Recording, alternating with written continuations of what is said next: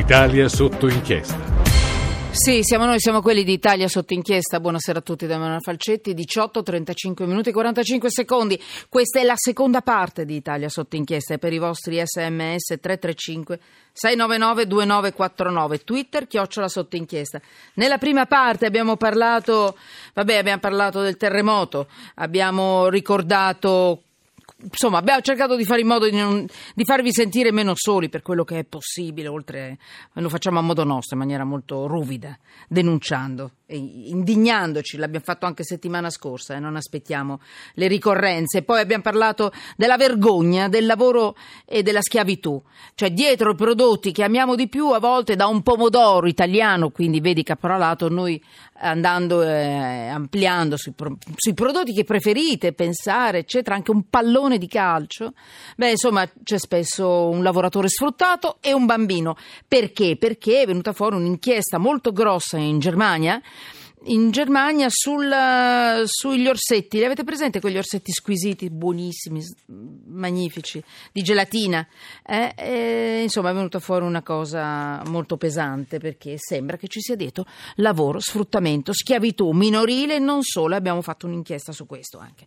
E poi Kevin Spacey, che mm, sembra una notiziola di spettacolo, ma non è così. L'attore si è scusato su Twitter per aver loro hanno usato questo termine, molestato un ragazzo che allora aveva 14 anni, sono passati molto, molti, molti anni e molti hanno messo in, sotto inchiesta Kevin Spacey non solo per le molestie, ma anche perché ha detto sono gay. A noi personalmente del fatto che uno sia omosessuale o il contrario non interessa nulla e abbiamo messo da parte il suo modo di, di, di dichiararsi, sono fatti suoi, insomma, parliamoci chiaro, non cambia nulla. Invece no, sulle molestie noi siamo entrati a modo nostro. Come? con le leggi, cercando di capire cosa sarebbe successo in Italia per un fatto analogo, se uno è ubriaco e commette un, qualsiasi forma di molestia, se è un attenuante, no signore, è un aggravante per un ragazzo di 14 anni, che cosa significa, un ragazzo di 13 anni e 11 mesi che cosa significa? Insomma, abbiamo, cioè, e se è un reato in prescrizione, che può andare in prescrizione, quella delle molestie sessuali. Allora, siamo su Periscope, siamo su Twitter, la radio che si vede, siamo in diretta in questo momento. E Antonino Salvia, ce l'ho fatta, ho corso, direttore sanitario della Fondazione Santa Lucia. Benvenuto. Eccoci. Ben trovata. Allora, ve lo dico subito. Questo è uno spazio al quale io tengo moltissimo. Tengo al Santa Lucia perché? Perché in questo paese un po' sciatto e a volte anche pericoloso per quanto riguarda la sanità, che è malata e ti ammala in alcuni casi, e c'è in altri casi una sanità di eccellenza, io sono felice ogni volta che ho con me in, qui un, un, un, istituto di eccellenza. Eh? Quindi una fondazione, ma comunque Mm, un centro di riabilitazione, mi dica se uso i termini sbagliati, eh, dottor Salvia, che dimostra che in questo paese si può essere eccellenti, che entri in un posto e ti curano bene, che ci sono grandi professionisti alla faccia di tutto quello che fa schifo ti cura male e ti peggiora le situazioni. Quindi benvenuto al Santa Lucia, benvenuto. Grazie, buonasera a tutti. Allora, eh, perché qui? Per un flash. Ieri è stata la giornata dell'ictus, noi ci siamo sentiti anche venerdì, volevamo anticiparla, non ce l'abbiamo fatta. Eh, m- mi dice, ah, in due parole, come se lo spiegassi ai suoi bambini, che cos'è? Si può prevenire? E che cosa mette sotto inchiesta? Siamo indietro, mh, professor Salvia, siamo indietro per quanto riguarda la prevenzione, la cura, la nostra ignoranza. Vada.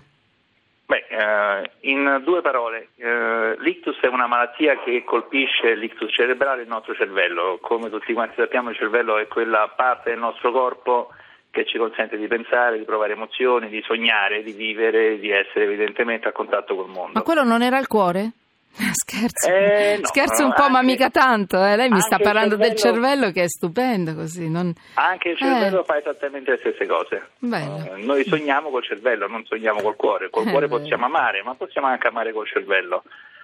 Il Bellissimo. problema di cui ci stiamo occupando in questo momento è che ieri appunto ha celebrato la sua tredicesima giornata mondiale e che uh, in Italia ogni anno ci sono circa 200.000 persone, 200.000 persone per capirci la città di Taranto ha tanti abitanti, che ogni anno uh, hanno un ictus. Uh, nella maggior parte dei casi ovviamente a questa malattia si sopravvive. L'ictus è una malattia che colpisce appunto il nostro cervello e può essere o ischemico, cioè si chiude un vaso e quindi non arriva sangue in una certa zona del cervello, oppure emorragico, ci si rompe un vaso, una malformazione, quindi Paura. è molto frequente che ci possano mm. essere queste situazioni anche in soggetti molto giovani. Comunque, nel suo complesso ogni anno abbiamo 200.000 persone che hanno un ictus.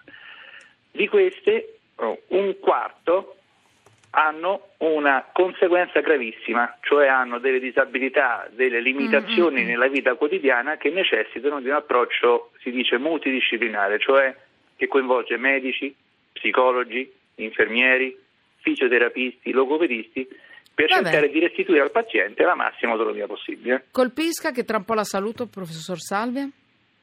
Eh, eh, la prevenzione problema, è, è questa che, che questa possiamo prevenire. può essere risolta. Si può prevenire evidentemente facendo un'attività fisica quotidiana, si può prevenire non fumando, non bevendo eccessivamente alcolici, sì. magari sì un bicchiere di vino ma non di più, controllare il proprio peso. Zozzerie da fare... cibo, junkie food, quelle belle robe buone fritte, schifosissime per le nostre... Vanno prese ma con estrema cautela. Anche per l'ictus. Eh, invi- Investiamo sulla cosiddetta dieta mediterranea, mm-hmm. uh, questo è fondamentale, soprattutto dobbiamo avere tutti quanti uno stile di vita adeguato e soprattutto a livello nazionale dobbiamo programmare dei percorsi assistenziali per questi pazienti. Questo dovete fare, non voi perché voi arrivate dopo sulla riabilitazione, ma questo è importante perché se arriva un'ambulanza in tempo, l'ictus è creerà meno conseguenze. Ho capito bene, è così? Assolutamente eh. sì, bisogna essere tempestivi nella diagnosi, tempestivi nella cura, ma dobbiamo, dobbiamo essere sì. anche tempestivi nella riabilitazione di questi pazienti, altrimenti il costo sociale diventa enorme. Oggi abbiamo oltre un milione di persone, quasi un milione di persone in Italia che hanno esiti importanti di ictus. E se pensiamo che ognuna di queste persone costa mediamente 30.000 euro l'anno, stiamo parlando ormai di diversi allora, miliardi che ogni anno rappresentano il costo dell'ictus in Italia. Guardi, Bisogna per, prevenire assolutamente. Ecco, allora personalmente dei costi sociali mi interessa zero, a me interessa anche una sola persona che poteva salvarsi, non avere, non avere, conseguenze gravi e magari un'ambulanza che è arrivata tardi, non ci sono le ambulanze, le solite, le solite vergogne perché come al solito le barelle bloccate nei pronto soccorsi perché non ci, insomma, lo conosciamo un po' questa vergogna, no? Ecco, non è per, tutto, per tutta Italia allo stesso modo, ma anche un minuto prima può fare la differenza. Lavoriamo sull'emergenza.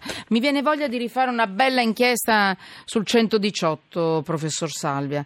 E voi comp- sul 118 io farei a questo punto una, ah. veramente un focus su quello che è il percorso dell'ictus in Italia, perché purtroppo, come ha fatto anche Alice, che è l'associazione sì, Lotta Italiana all'Ictus ah. cerebrale, non c'è oggi una risposta uniforme sul territorio nazionale e questo evidentemente è un grosso problema per tutti quanti noi.